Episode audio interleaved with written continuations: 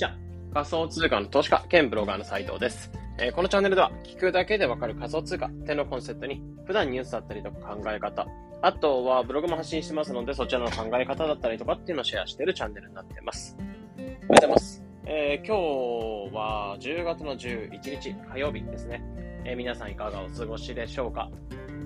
今日はちょっとあの子供が保育園のあの運動会が間もなく10月末にあるんですけど、えー、そこの横練習ってところで早めにあの送って家に帰ってきて、えー、ちょっと、まあ、20分ぐらいですね、えー、時間が若干余裕があるっていう感じの日ではあるんですけど、やっぱ早く出るっていう日、結構やっぱ朝せかせかするので、えー、ちょっと忘れ物があったんですよね。まあ全然そんな大きな忘れ物ではないのでいいんですけど、やっぱいつも通りの時間で出れてる、余裕持って出れてるってすごい良かったなって。やっぱなんか、あの、子供いないならいないで仕事ができるとは思うんですけど、なんかやっぱりいつも通りの時間で出れるというか、まあリズムがちょっと崩れるのって大変だなって改めて思いました。まあ、明日から普通にあの時間通り、まあ、いつも通りの時間で出れる感じなので、えー、ゆったりと、え、過ごしていこうかなと思います。で、まあ、今日は、えー、まあ、早速そういったことで、まあ、3連休も終わったってところで、まあ、改めて家でゆっくり作業できるというか、まあ、作業できるかなってところではあるので、今日もコツコツやっていきましょう。で、今日は何話していこうかなってところで、えー、話していくのは DeFi の内容で仮想通貨の銀行 DeFi ですね。えー、そこの話で、レバレッジかけてお金増やせる DeFi3 つ紹介ってところ。で、今回に関しては、えー、少ない資金で大きなリターンを狙えるっていう増やし方、えー、お金の増やし方ができるレバレッジドイールドファーミングっていうものがあって、で、そちらの紹介だったりとか、えー、っていう部分を進めていきます。まあ、ここっていうのを知っておくことで、まあ、結構 DeFi とかって仮想通貨の銀行ではあるんですけど、えー、お金を入れて、まあ、それで増やしていくってことでもあるんですけど、あんまり少額でというか、まあ、結構、なんか体験するっていう意味ではいいんですけど、がっつりお金を増やしていくっていう観点で見たときに、えー、少額で DeFi にお金を入れてます。じゃあそんなに増えないじゃんっていう。まあ、例えば、うん、何か、えー、お金を10%で増やします。もちろん他の、なんだろう、銀行とかと比べるとめちゃめちゃ利回りは高いんですけど、10%なので、例えば100万円入れても年間で10万円ぐらいのリターンってところになってくるので、なんかそんなに増えないんじゃんっていうところになってくるんですよね。まあ、もちろん他より増えるんですけど、あのー、なんだろう、まあ、そこを基準にしちゃうと、まあ、かなり増えるんですけど、なんだ、増やすって観点見たときに、あんまり増えないなーってところで見られる方が多いと思うので、そういった意味で実際にそういうふうに感じてる方向けに、えー、今回少ない資金、えー、そういった少ない資金であっても大きなリターンが狙えるな、狙えるような増やし方、レバレッジをかけてファーミングをするやり方っていうのを今回紹介の方していきます。なのでシンプルにそういった、えー、まあ、レバレッジかけて増やせる DeFi の紹介とか、あとは、えー、それをどうやって使っていくかってところだったりとか、まあ、どれぐらい実際の普通のファーミングと利回りが違ってくるのかってところを紹介していきます。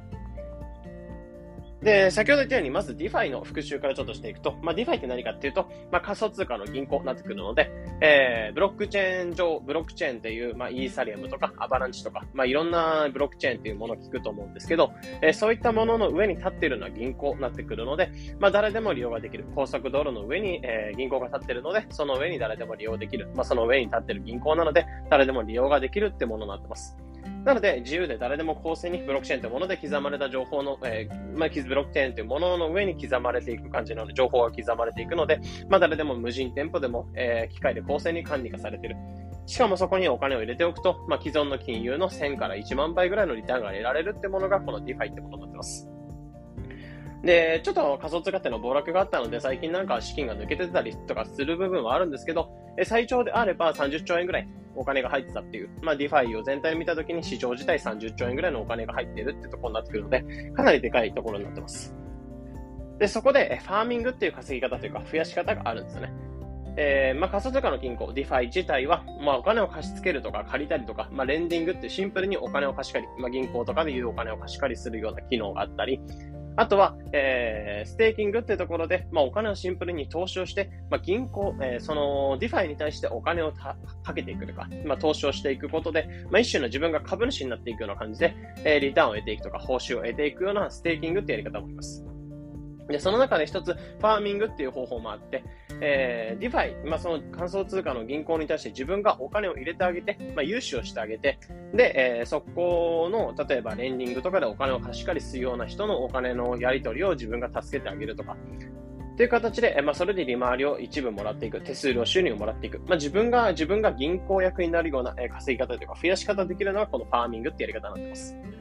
で、この中で、えファーミングってもので、レバレッジをかけて大きな資金、まあ、少ない資金で、まあ、本来であれば大きな資金をかけて得るような利回りっていうのを、まあ、少ない資金であっても大きなリターンが狙えるようなやり方っていうのがこの leveraged farming ってなっていて、えこれが、えー、まあ、結構少ないというか、まだまだ少ない、え DeFi というか仕組みになってくるんですけど、まあ、これが結構最近なんか増えてきてるなーってところで紹介の方していきます。で、この leveraged farming って何なのかっていうと、さっき言ったようにシンプルにお金を融資をしてあげて、でその DeFi のお金のやり取り、えー、循環を良くしてあげるっていうことが、この farming っていう増やし方になってくる。その手数料をもらっていくってやり方が、えー、この farming っていうやり方になってくるんですけど、えー、通常であればシンプルに自分が、えお金を預けていく。まあ、お金を預けていくっていうシンプルに増やしていくっていうスタイルではあるんですけど、 leveraged farming に関しては、え一部、自分の持ってるお金、例えば1っていうお金があるんだったら、まあ、それでレバレッジを5倍にしたいんだったら、えー、1のお金に対して、え、4倍の、まあ、1のお金をあと4つ借りて5倍のお金にした状態でお金融資してあげる。自分がお金を一時的に借り入れて、えー、 DeFi からお金を借り入れて、でそのお金で、えー、 DeFi に対して態度をかけていくことで、利回りがさらに得られるみたいなやり方になってるんですね。なので、お金を借りれるとか、えー、借り入れのリスクとかっていうのはすごいあったりするんですけど、もちろん生産リスクとかあったりするんですけど、えー、自分の持ってる資金が 1, 1しかないんだったら5倍の利回りが得られる。まあ、簡単に言っちゃえば5倍ぐらいの、まあ、ちょっと厳密には違ってくるんですけど、例えば10%ぐらいの利回りが得られるものだったら、えー、それが、えー、5倍になってくるので50%ぐらいの利回りが得られる。まあ、ぐいっと自分の、えー、少ない資金であっても大きな利回りが得られるようなやり方っていうのがこのレバレッジドファーミングって感じですね。で、えー、こういったことで、レバレッジドファーミングというところで、まあ、かなり少ないというか、まあ、かなり難しい仕組みになってくるんですけど、理解とは結構難しくなってくる仕組みではあるんですけど、えー、これを知っておくと、シンプルに自分のお金の持ってる少ない資金であっても、お金、大きなお金を、リターンが得られるような仕組みが知っていけるかなというところで、まあ、今回ちょっと3つの、えー、ディファイっていうのをまず紹介していくんですけど、えー、やり方、一つっていうのが、ホモラっていう、ホモラ V2 っていうリファイがあったりとか、あとはアルパカファイナンスってものがあったりとか、あとはアプリコットっていうファイ、えー、ディファイがあったりします。で、この3つっていうのを紹介していくと、1つ目っていうのがホモラ V2 ってもの。まあ、これはイーサリアム、オプティミズム、ファントム、アバランチ、この4つのチェーンにすでに対応しているようなディファイになっていて、えー、この上でお金を融資することができる。で、そのチェーンにお金が入ってるんであれば、その入ってるお金っていうのを、えー、このホモラっていうところに融資をしていくと、えー、レバレッジファーミングができるって感じですね。で、レバレッジっていうのが最大10倍まで、10倍ぐらいまでかけるようになってて、えこれで、この10倍に関しては、他のディファイとかに比べてもかなりレバレッジっていうのを多くかけられるっていうようなディファイになってますね。で続いて、えー、アルパアルパカファイナンス。まあ、これはレバレッジドファーミングのおそらく走りになってくれてる、えー、存在なんじゃないかなってところで、まあ、かなり古参な、えー、レバレッジドファーミングっていうのを取り入れた古参な、えー、ディファイになってます。で、これは BNB チェーン、えー、BNB チェーンとファントムチェーンっていう2つのチェーンで使えるような、えー、ディファイになっていて、これに関しては、まあ、例えばパンケーキスワップとか MDEX とか、そういったところで、えー、そういったところ BNB チェーン上に動いているようなディファイに対してお金が融資ができる、アルパカファイナンスっていうところを経由してお金を預けてあげることで、えー、かなり高利回りが得られるって感じで、レバレッジっていうのは最大8倍までかけられる。まあ、これ最近アップデートがかかっていたので、以前であれば6倍とか4倍とかだったのかな。えぐらいまでしかかけられなかったんですけど、えー、先日アップデートっていうのがかかって、新しい仕組みが導入されて、レバレッジが8倍までかけられるようなディファイになってます。まあ、これも、えー、BNB チェーンとか使うんであれば、パンケーキスワップとかでシンプルに使っていくより、えー、アルパカファイナンスってところを経由して、かなり利回りが高く得られるっていうところですね。で、三つ目っていうのがアプリコットっていう、えー、ディファイ。これは、えー、ソラナっていうブロックチェーンの上で動いていて、えー、レバレッジが最大3倍まで、えー、かなり3倍ってところで、まあ、リスクっていうのを抑えた状態で使えるんじゃないかなってところで、えー、まあ、これはかなり注目されているか、ソラナの中では、アバラ、えー、ソーラナっていうチェーンの上では動いているレバレッジファーミングってもので使えるものに関しては、このアプリコットっていうのはかなりメジャーなものになってます。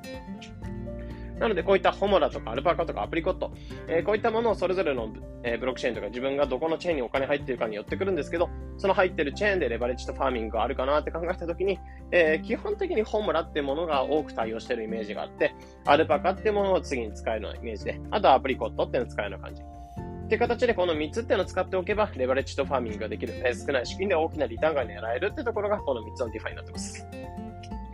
じゃあ、どれぐらい、えー、利回りが違ってくるかってところをちょっと紹介していくと、まあ、一つ例として挙げていくと、ホモラっていうもの。まあ、この V、えー、ホモラ V2 ってところを使っていくと、まあ、例えばアバランチってもので動いてるディファイに対してお金をただただ入れていく。まあ、有名なところであれば、パンゴリンとか、トレーダージョーとか、ここら辺のディファイっていうのが有名になってくるんですけど、こういったところに対して、ホモラってところを経由して、トレーダージョーとか、えー、パンゴリン V2 とかにお金を預けていく。まあ、融資をしていくと、かなり大きなリターンが得られるってところで、